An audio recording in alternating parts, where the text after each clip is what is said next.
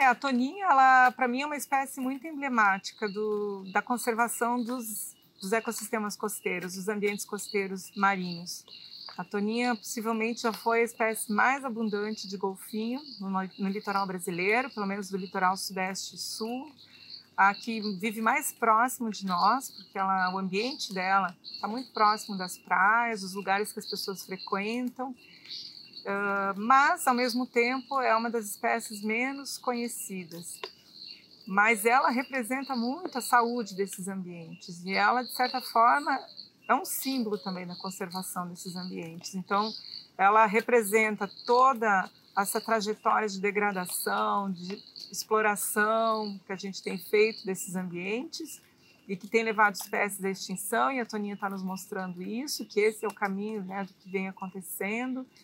Mas tê-la como um símbolo de conservação também nos traz um, um horizonte, né? Então temos um, um rumo, né? E para mim ela representa não só quando a gente trabalha com a conservação da toninha, ela não representa só a conservação da espécie, mas o ecossistema onde ela vive, né? Não tem como pensar de uma forma, de outra forma, conservação da espécie sem a conservação do ambiente onde ela vive.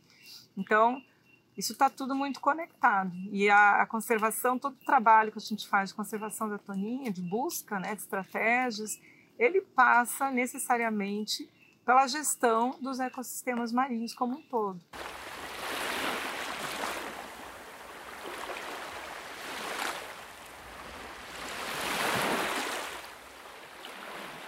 Não tem como pensar de outra forma da conservação da espécie sem o ambiente onde ela vive.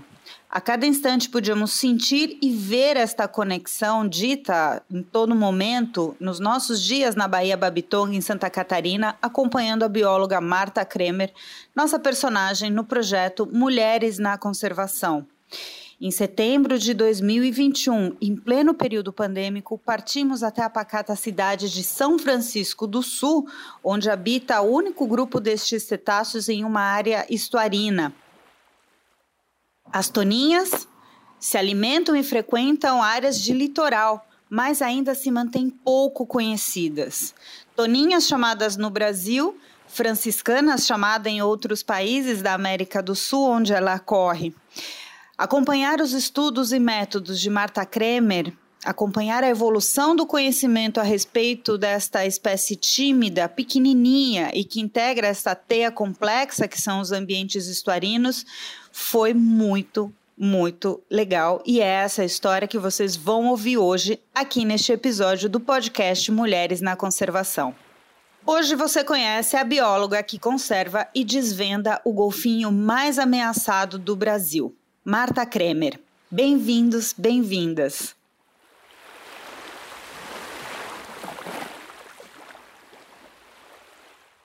Partimos para São Francisco do Sul, em Santa Catarina, na região da Bahia Babitonga, o lugar de estudo, uma espécie de laboratório de estudo da Toninha, desenvolvido principalmente pela Marta.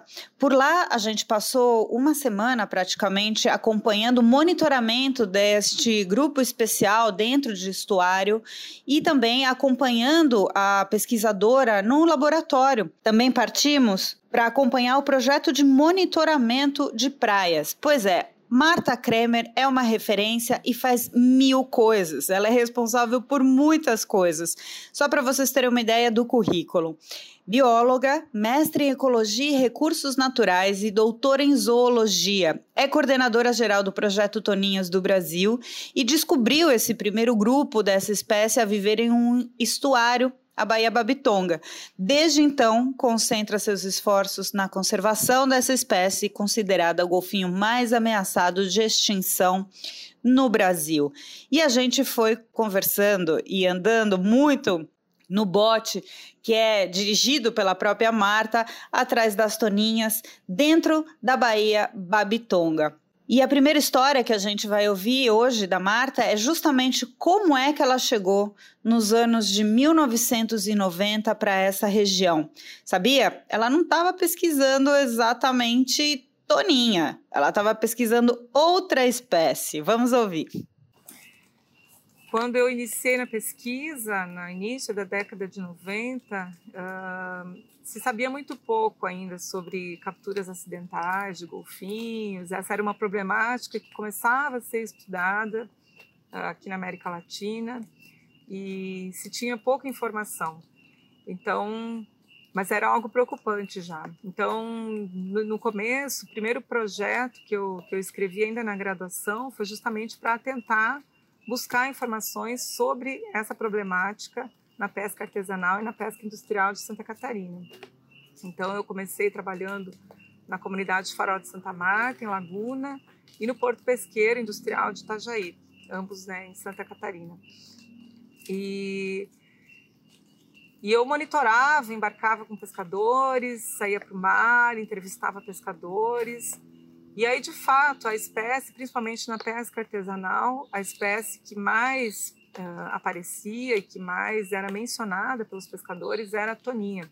Até que um dia os pescadores trouxeram animais que tinham morrido nas redes, trouxeram para a praia para minha pesquisa e foi o meu primeiro contato com uma toninha. Foi hum, algo bastante chocante. Eram cinco animais, uma fêmea que estava prenhe e, e, eu fiz, enfim, coleta de dados, de amostras, uma necrópsia na praia, algo bem uh, improvisado, inclusive. Então, foi a primeira vez que eu vi as toninhas e é a forma como a maioria das pessoas até então tinha visto toninhas no mundo. Né? Quase ninguém havia visto uma toninha viva.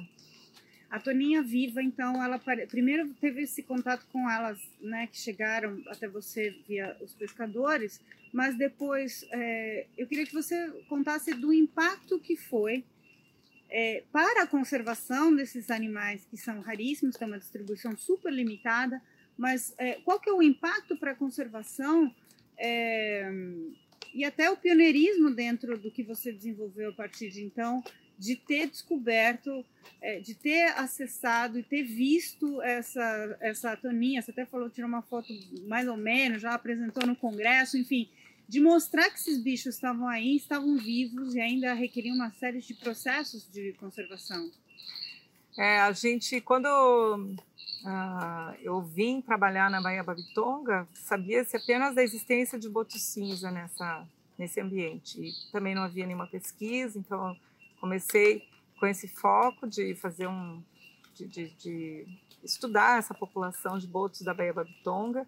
E logo nos primeiros meses que eu iniciei esse trabalho uh, nós vimos né toninhas. Vimos primeiro um animal que a gente não sabia bem o que era e levou umas duas três depois de duas três oportunidades que a gente realmente teve a certeza e foi difícil ter a certeza, porque era algo improvável encontrar toninhas num ambiente estuarino. Vê-las já era algo improvável e num ambiente estuarino, né, era realmente algo muito novo.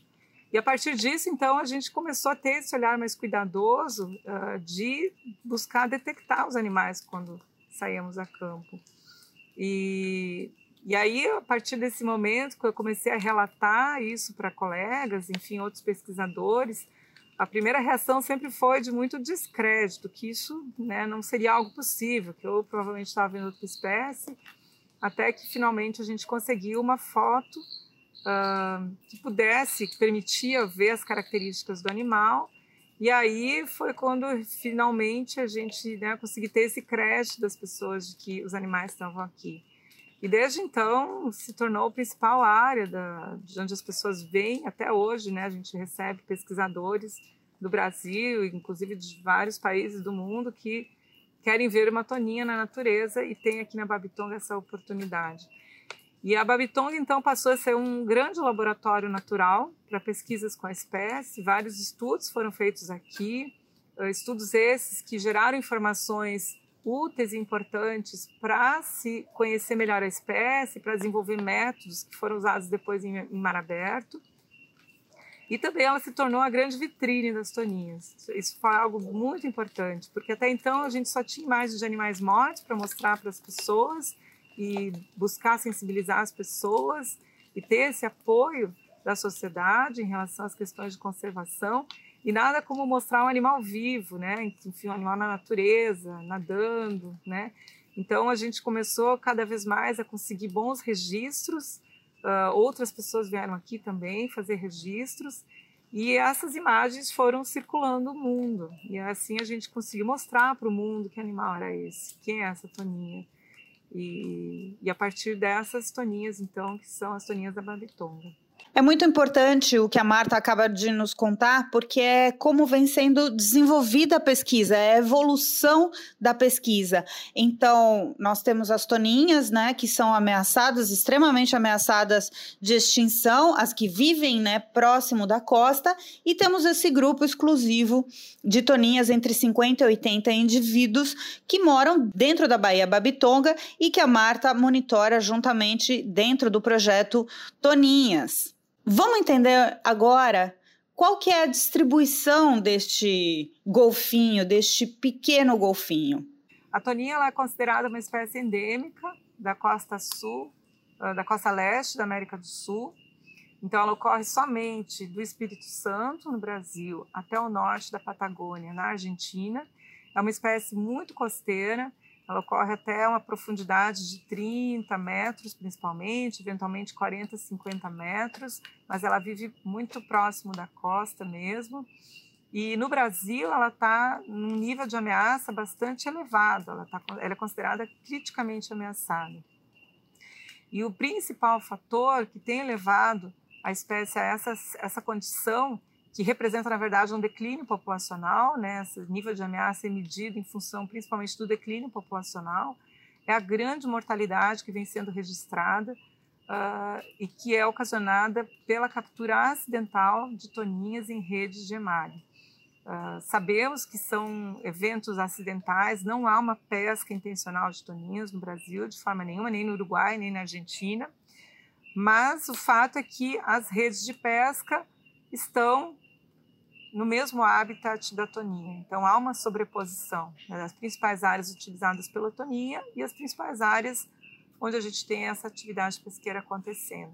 E essa sobreposição tem levado a esse conflito. Né? Os animais uh, se enroscam nas redes, se prendem nas redes e acabam morrendo afogados, asfixiados e o que nós temos registrado são números muito elevados de carcaças de toninhas que chegam nas praias. Então, nos últimos anos, temos uma média de cerca de 550 toninhas encontradas mortas, isso somente de Santa Catarina até o Rio de Janeiro, que não é toda a área de distribuição no Brasil.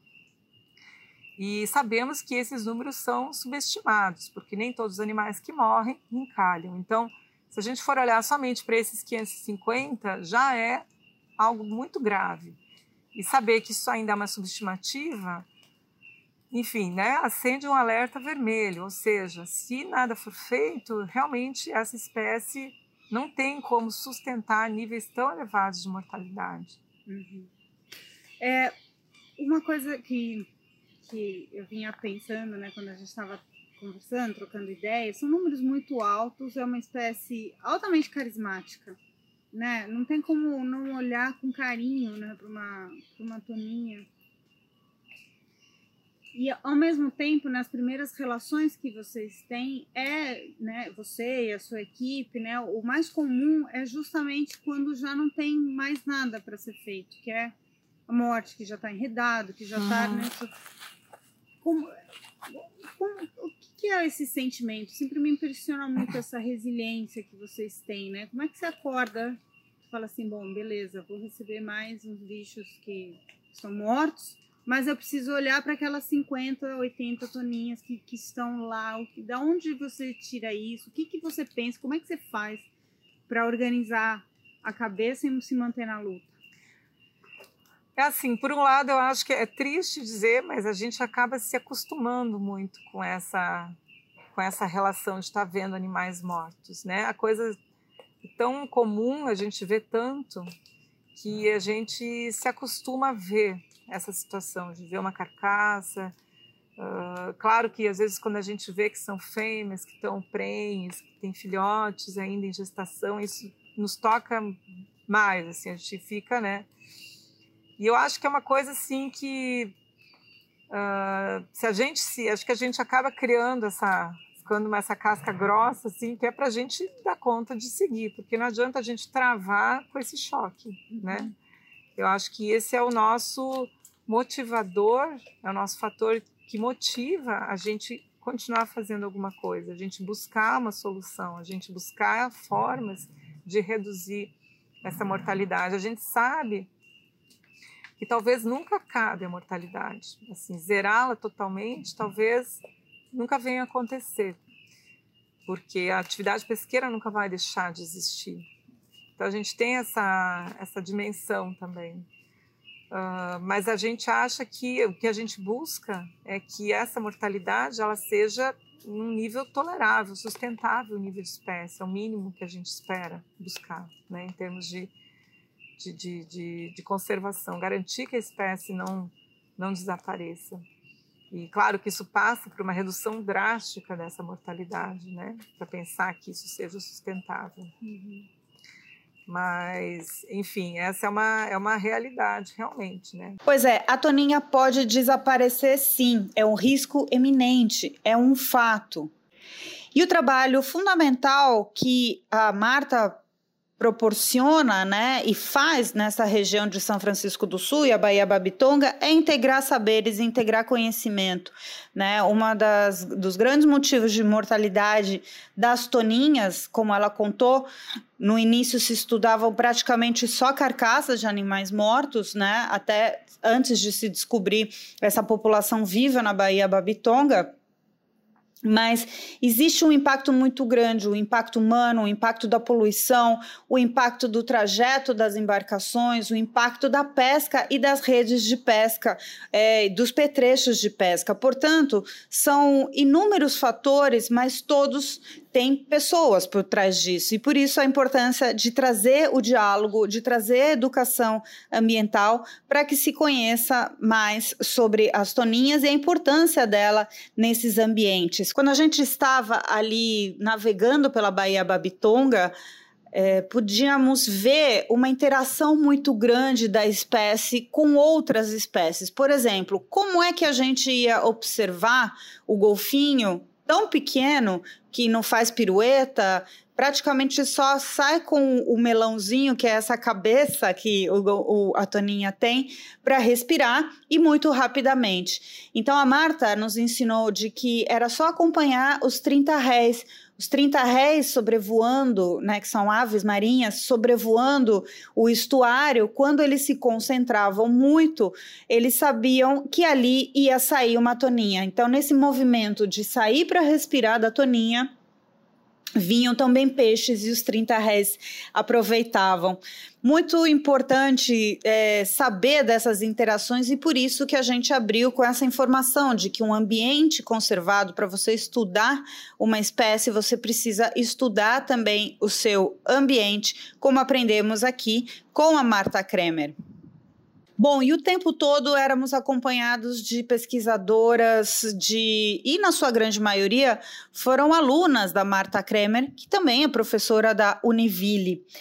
E eu conversei com a Camila Maeski, ela que tem a Marta Kremer é orientadora dela de graduação, foi estagiária do projeto Toninhas e ela nos acompanhou em muitas das saídas pela Bahia Babitonga. Ela é uma mestranda da Univille, estuda muito baleias, né, o movimento das, de mergulho de baleias do Jubarte e estava acompanhando então a sua orientadora nessas saídas junto com a reportagem. E eu conversei com a Camila qual que é a importância de ter uma mulher pioneira em, em uma pesquisa é, à frente né, de projetos. Vamos ouvir a Camila. Como é que você enxerga, Marta? A gente está fazendo né, uma série de reportagens de mulheres na conservação, da importância de mulheres pesquisadoras. Né? O que, que você, você poderia nos contar de ter ela como orientadora? Como é que é?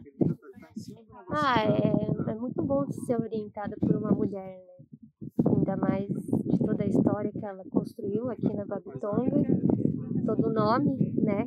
Que é uma referência de principalmente a respeito das toninhas, então acaba sendo uma fonte de inspiração pra gente querer ser metade do que ela é, né?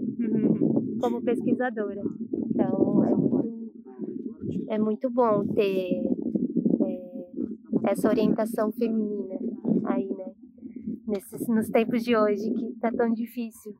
Pesquisa, né? né? A mulher conquistar essa altura de responsabilidade, de conhecimento, então é uma, é uma honra mesmo. Que bacana. Tem uma coisa muito importante, né, dela por ter sido pioneira aqui na, na área, na região, né? Uhum. Teve que inventar, criar formas de pesquisa, criar métodos, né, de pesquisa começando do zero, né? Como isso é, é inspirador ou inspira vocês? Isso me inspira de uma maneira de a gente correr atrás do que a gente quer, do que a gente sonha e não desistir. Mesmo tendo mil e um obstáculos, continuar seguindo, porque com o tempo, uma hora vai, vai dar certo e, e foi o que aconteceu com ela, né? Hoje em dia é a maior referência aqui da nossa área de estudo, a Babitonga, então foi depois de muita luta. Tenho certeza que teve muitos perrengues, muitas vezes sozinha, e tá aí, né? Chegou onde está. Bom, e eu conversei também com a Marta sobre isso, né? Qual que é essa responsabilidade nesse, nesse processo? Qual, como é que ela se sente, né, sendo pioneira nesse estudo, por ter insistido, né, e, e poder a ampliar a pesquisa e a conservação da toninha a tantas frentes. E ela contou. Vamos lá. Eu acho que a gente tem uma responsabilidade nesse processo, por já ter feito uma caminhada. E, e muitas vezes a gente, as pessoas buscam né, um, um apoio, buscam um suporte, buscam uh, né, alguma forma de, de, de definirem né, uma trajetória. Enfim, e acho que a gente acaba sendo esse apoio, sendo esse reforço. Então, assim, como professora, né, eu trabalho há anos aí como professora, sempre rodeada de alunos e alunas também. Então a gente, eu me sinto muito nesse papel assim de estar puxando essa frente e de estar criando essas oportunidades. Então mais até do que fazer pesquisa, mais do que fazer conservação, uh, eu me vejo muito nesse papel de abrir portas, de abrir oportunidades para as pessoas, muitas vezes as meninas, né, que chegam, né, na graduação com muitos sonhos, com muitos desejos e com uma preocupação grande do quanto eles são reais. E, e aí poder abrir portas para essas pessoas, para mim é algo assim incrível, né? É uma das coisas mais bacanas assim que a gente faz nesse meio. Legal. Então acho que esse é, um, é uma das coisas para mim é bem importante. E está passando a mensagem, porque elas, muitas delas falaram justamente isso é, de ter você à frente abrindo portas para É, e talvez assim pela própria dificuldade que eu tive, né? Porque no meu tempo, quer dizer, há anos atrás, essas portas, esses, essas oportunidades eram Uh, havia muito menos oportunidades, tanto para pesquisa marinha quanto para meninas, né? Então, foi uma trajetória que teve que ser construída. Uhum. E a gente sabe o quanto é difícil uh, não ter muitas pessoas onde se apoiar. E, e, justamente a gente poder estar tá dando um passo, dar um passo a mais, ou seja, as pessoas já partem de um outro ponto, né? Então, eu acho que isso, inclusive, traz, tem muito a contribuir para a própria conservação, porque elas talvez não tenham que se preocupar tanto com questões tão básicas e funcionais e logísticas e possam se dedicar de fato àquilo que é o nosso propósito. Então, esse também faz parte, né? Isso também faz parte do, do meu trabalho. Bom, foram praticamente uns três, quatro dias que a gente ficou indo para cima e para baixo com o bote, contabilizando muitas desse grupo exclusivo da Bahia Babitonga de Toninhas mas também nós quisemos acompanhar o trabalho da Marta e principalmente da orientação, o legado que ela já deixa na, em um projeto muito importante que é o projeto de monitoramento de praias. Esse projeto acompanha então né, o, o aparecimento de carcaças. Eu contei para vocês no início desse episódio que no início do estudo das toninhas praticamente só chegavam carcaças para para se estudar sobre a espécie antes do descobrimento da, das espécies vivas, né, das, dos indivíduos vivos na Baía Babitonga. Então, o projeto de monitoramento de praias traz essas informações sobre as espécies e sobre os ambientes. E a gente foi percorrer por dois dias também. Encontramos uma restinga maravilhosa no Parque Estadual. Vamos ouvir um pouquinho sobre isso.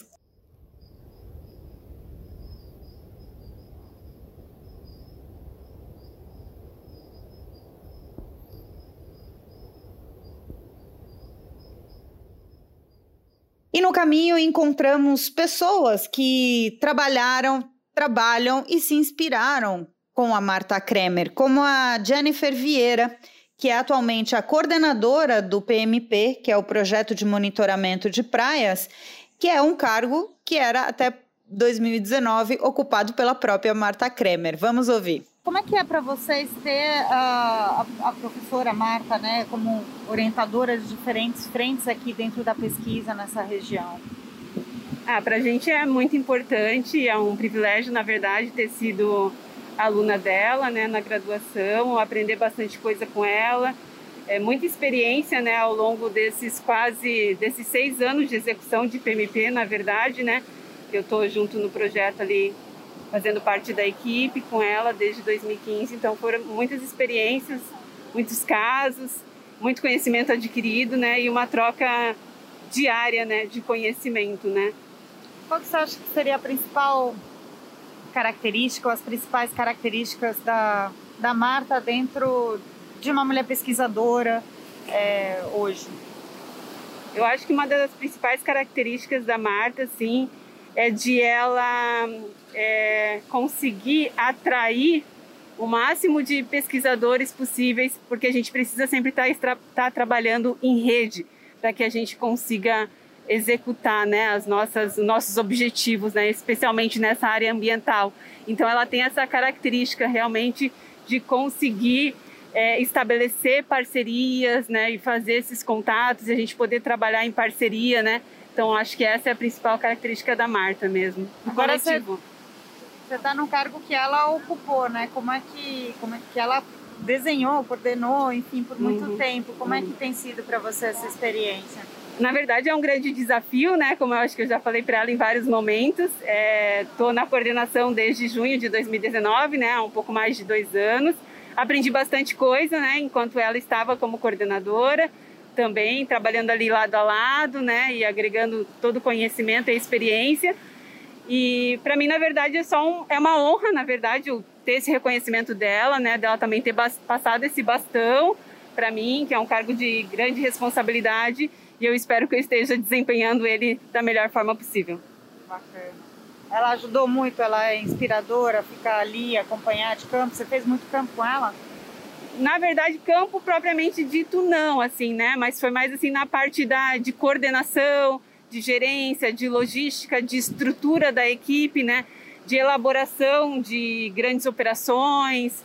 Então, mais nessa parte assim, logística operacional, a gente tem bastante contato e sempre troca muita experiência, principalmente com relação aos mamíferos, né, marinhos, né, que é a especialidade da Marta, né. E seguindo um pouco mais pelas praias aí de Santa Catarina, muito próximo aí nas praias de São Francisco do Sul, acompanhando o trabalho do projeto de monitoramento de praias, que é um projeto que a Marta Kremer foi coordenadora por muito tempo, encontramos a veterinária Julia Lemos. Ela é veterinária do PMP e também é, nos trouxe algumas palavras da importância de ter uma mulher pesquisadora à frente de tantos papéis importantes.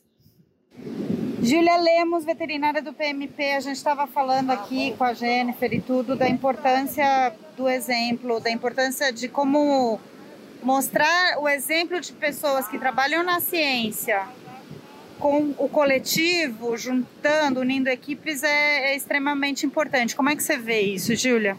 Olha, é, eu acho que essa é uma das partes mais importantes de se fazer conservação, né, trabalhar com conservação é, porque é o que a Jennifer estava falando, a gente não consegue fazer nada sozinho, a gente sempre precisa unir forças para conseguir fazer diversas tarefas, né? É, que muitas vezes podem parecer simples, né, como uma necrópsia na praia, e ela é muito complexa, porque envolve os parceiros, envolve é, a máquina para puxar esse animal para fora da água, é, envolve a equipe né, de, de moradores locais, é, envolve a, a própria equipe técnica. Então, essa é uma parte fundamental. E em relação à conservação, é, eu parabenizo o trabalho de vocês, eu sou uma fã de vocês. E, e, e, essas histórias, né, são o que inspiram a gente. Foi o que me inspirou a fazer veterinária, né? Então, eu acho que é, é muito importante que essas pessoas continuem sendo inspiradas para que a gente tenha sempre muita gente lutando pela conservação do, do meio ambiente e dos animais. Ai, que lindo, obrigada. A gente fez um passeio, então, pelo trabalho e um pouco de vida da Marta Kremer, que tem duas filhas. Durante o período que a gente esteve lá, a caçula Marina nos acompanhou o tempo todo e era muito bonito de ver o olhar de admiração da Marina, das suas é, colaboradoras que foram suas alunas, é, e aí a gente pôde viver exatamente a importância de ter uma pessoa que se fixou, que desenvolveu pesquisa e que se preocupa em integrar diversos saberes em prol uma, da conservação. Então, para encerrar, eu perguntei para ela que recado ela pode deixar para as gerações de mulheres que querem trabalhar com pesquisa. E ela deixa essa mensagem. Ah, eu acho que assim, o mundo, a conservação, a biodiversidade precisa muito dessa sensibilidade feminina. Eu acho que é, é algo que é um, é um, componente muito importante, esse envolvimento que muitas vezes é, é uma característica de muito das mulheres. E, e acho que as, as, mulheres, as meninas e, e quem está aí na, na caminhada precisa acreditar, precisa acreditar que todas temos condições de seguir os nossos sonhos, de fazer a nossa caminhada, de escolher o nosso caminho. E se a escolha for essa, se o desejo é esse, uh, os espaços estão aí para serem ocupados. Né? E a gente precisa ocupar esses espaços. Né? Precisamos ocupar esses espaços. Por, né? por, por, é legítimo que estejamos aqui. Né? E, e a conservação precisa, precisa de todas nós.